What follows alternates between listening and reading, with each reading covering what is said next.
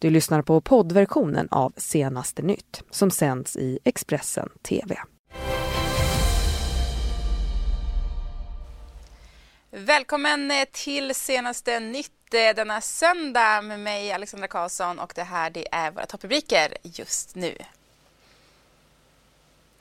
Dubbla explosioner i Malmö i natt. Svenskar mitt i kaoset när demonstranter drabbade samman med polis på Paris gator igår.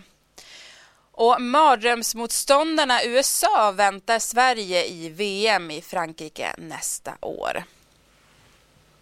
Mm, två explosioner har alltså ägt rum i Malmö under söndagsmorgonen. Polisen fick in larmet om den första explosionen vid 04.34 och det andra larmet kom in strax därefter 04.53. Den ena explosionen den har ägt rum i västra Söderkulla och den andra i Kroksbäck. Det här, de här två platserna ligger bara tre kilometer eh, ifrån varandra. En man har skadats och förts till sjukhus i samband med den explosionen som skedde i västra Söderkulla. Polisen vill inte uttala sig om vilken typ av skador den här mannen har fått eller hur allvarligt skadad han är.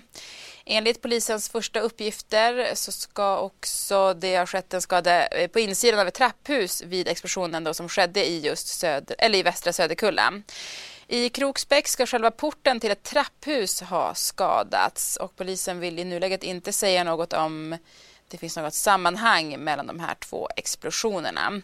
Polisen har nu spärrat av platserna och inväntar nationella bombskyddet. Nu ska vi till Paris, för igår så fortsatte gula västarnas demonstrationer i Frankrike och fokus låg alltså i huvudstaden Paris. 89 000 poliser hade beordrats ut i hela landet och 8 000 av dem befann sig i huvudstaden. Och det blev oroligt. Polisen använde tårgas mot demonstranterna och enligt BBC har över 1000 personer gripits i hela Frankrike då efter lördagens oroligheter. 125 000 personer ska ha deltagit i demonstrationerna runt om i landet varav 10 000 befann sig på Paris gator. I andra storstäder som Marseille, Lyon och Toulouse demonstrerade mellan 2 till 3 000 personer, det är enligt The Guardian. Och enligt sjukvårdsmyndigheten i Paris ska 126 personer ha skadats under demonstrationerna som hölls då i Paris.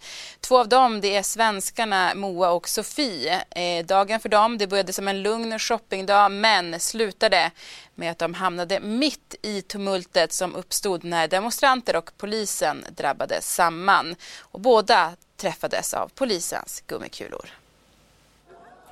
Tusentals människor samlades i Paris på lördagen för nya våldsamma demonstrationer mot president Emmanuel Macron. Mitt i tumultet hamnade svenska Moa och Sofie. Vännerna hade varit och shoppat i ett lugnt område när de närmade sig kvarteren där demonstrationerna höll till.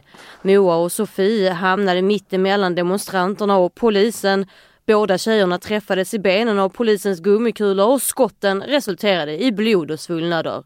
Tjejerna flydde sen in på McDonalds där personalen stängde dörrarna för att skydda gästerna från upploppet på gatan utanför.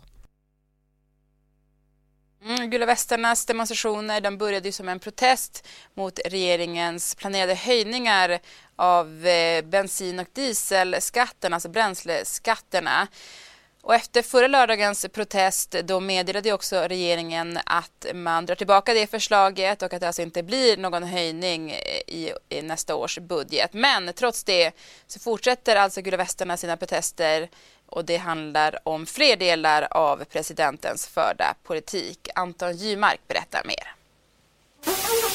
Il nous gaz C'est bon la France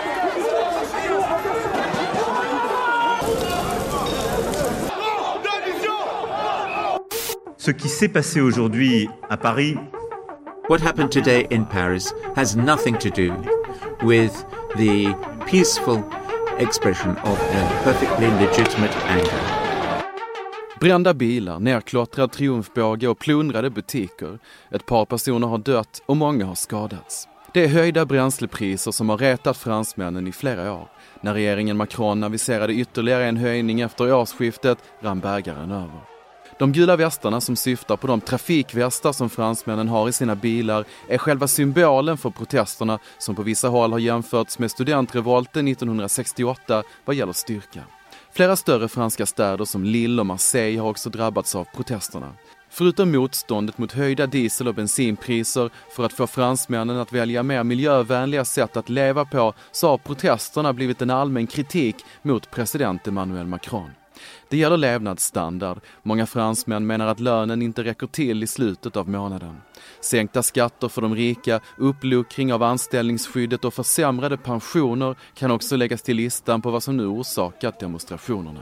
Sammanlagt har hundratusentals personer deltagit i protesterna.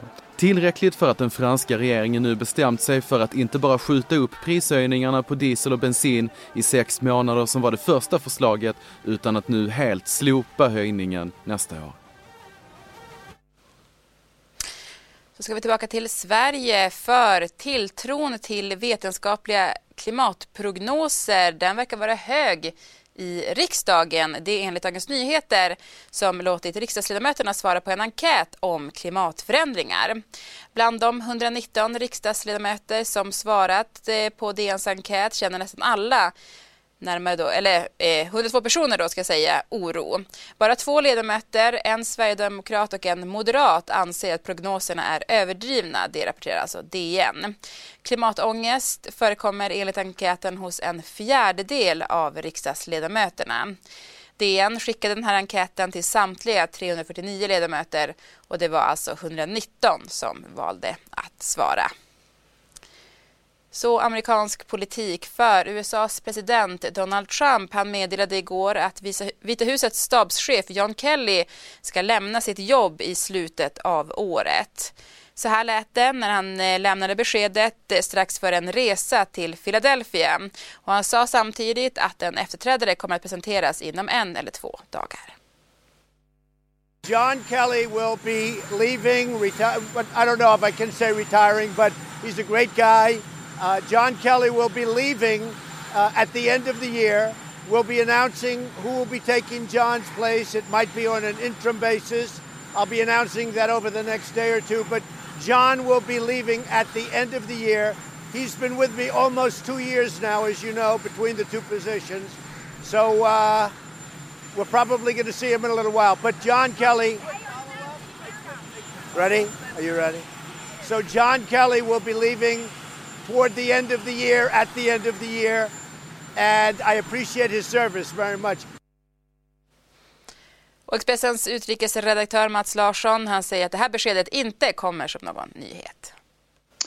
Inte särskilt oväntat alls. Det har stått klart en längre tid att eh, de två inte kommer överens eh, och eh, det kom ju uppgifter redan i går att Kelly eh, var på väg bort under de närmaste dagarna eller att ett tillkännagivande skulle komma och det har alltså nu kommit. John Kelly tillträdde ju i sommaren 2017 är den andra stabschefen som Donald Trump har haft. Den första var Reins eh, Priebus.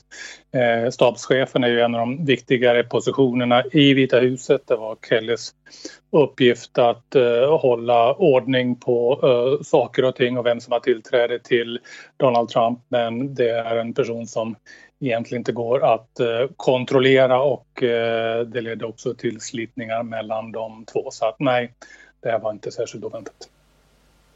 Eh, vad vet vi då om vad det är som har skurit sig de båda emellan? Ja, det är alltså, det, de är två helt olika typer av eh, personer. John Kelly är ju eh, general, eh, militär och Donald Trump är en person som är sin egen herre och som helt enkelt inte eh, lyssnar på råd eller, eller order och eh, till slut så Eh, blir det en ohållbar eh, situation och det har varit så rätt så länge. Ehm, när Bob Woodward kom ut med sin bok Fear här eh, tidigare under hösten så var ju bland annat John Kelly citerad. Kelly ska kalla Donald Trump för en idiot. Han ska också ha sagt att West Wing i Vita huset, alltså var rummet där presidenten arbetar, han kallade det för crazy town, det vill säga ja, ungefär galen Köping. Mm, och eh, det har varit en hög personalomsättning sen Trump eh, flyttade in i Vita huset. Närmare 40 personer har sparkats eller lämnat sina jobb sen han då tog över presidentämbetet i januari i fjol. Det här rapporterar TT. Så ska vi byta ämne och det ska handla om Helena Bergströms och Mia Skäringers storsäljande föreställning av Vig Maria No More Facts To Give som jag hyllat som en feministisk folkrörelse. I en intervju med Expressen berättar Bergström om hemligheten bakom succén och om den nyvunna vänskapen med Skäringer.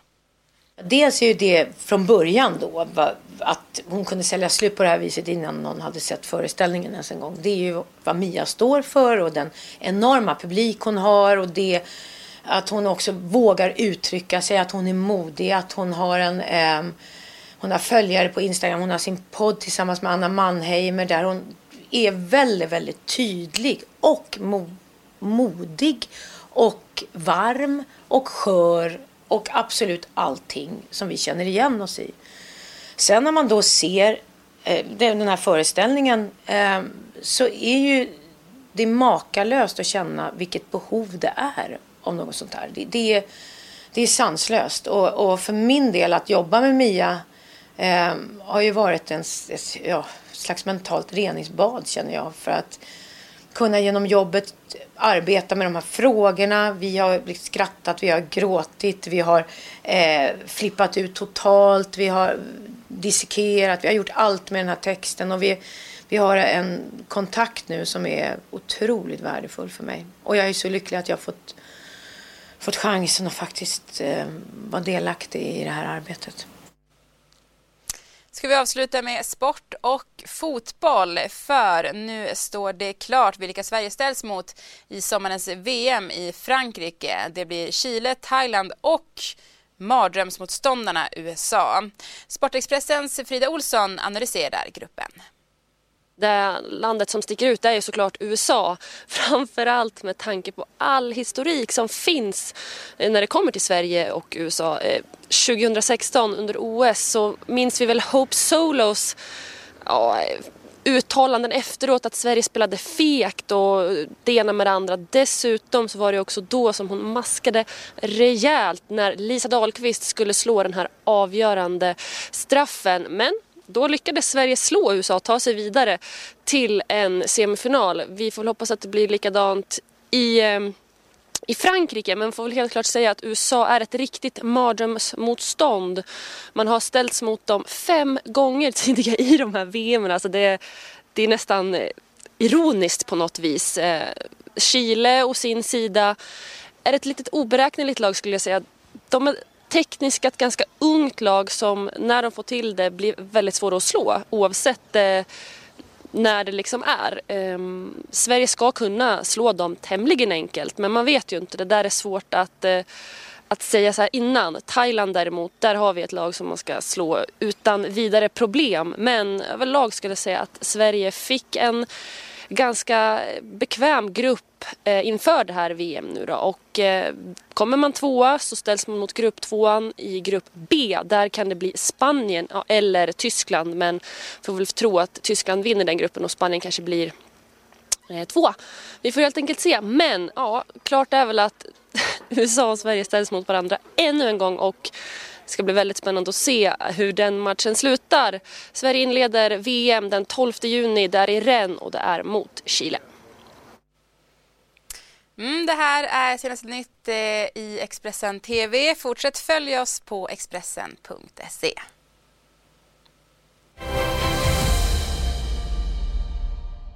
Du har lyssnat på poddversionen av Senaste nytt. Alla Expressens poddar och program hittar du på Expressen.se och i Expressen TV. Ansvarig utgivare är Thomas Mattsson. Ett poddtips från Podplay. I fallen jag aldrig glömmer djupdyker Hasse Aro i arbetet bakom några av Sveriges mest uppseendeväckande brottsutredningar går vi in med hemlig telefonavlyssning och, och då upplever vi att vi får en total förändring av hans beteende. Vad är det som händer nu? Vem är det som läcker? Och så säger han att jag är kriminell, jag har varit kriminell i hela mitt liv men att mörda ett barn, där går min gräns. Nya säsongen av Fallen jag aldrig glömmer på Podplay.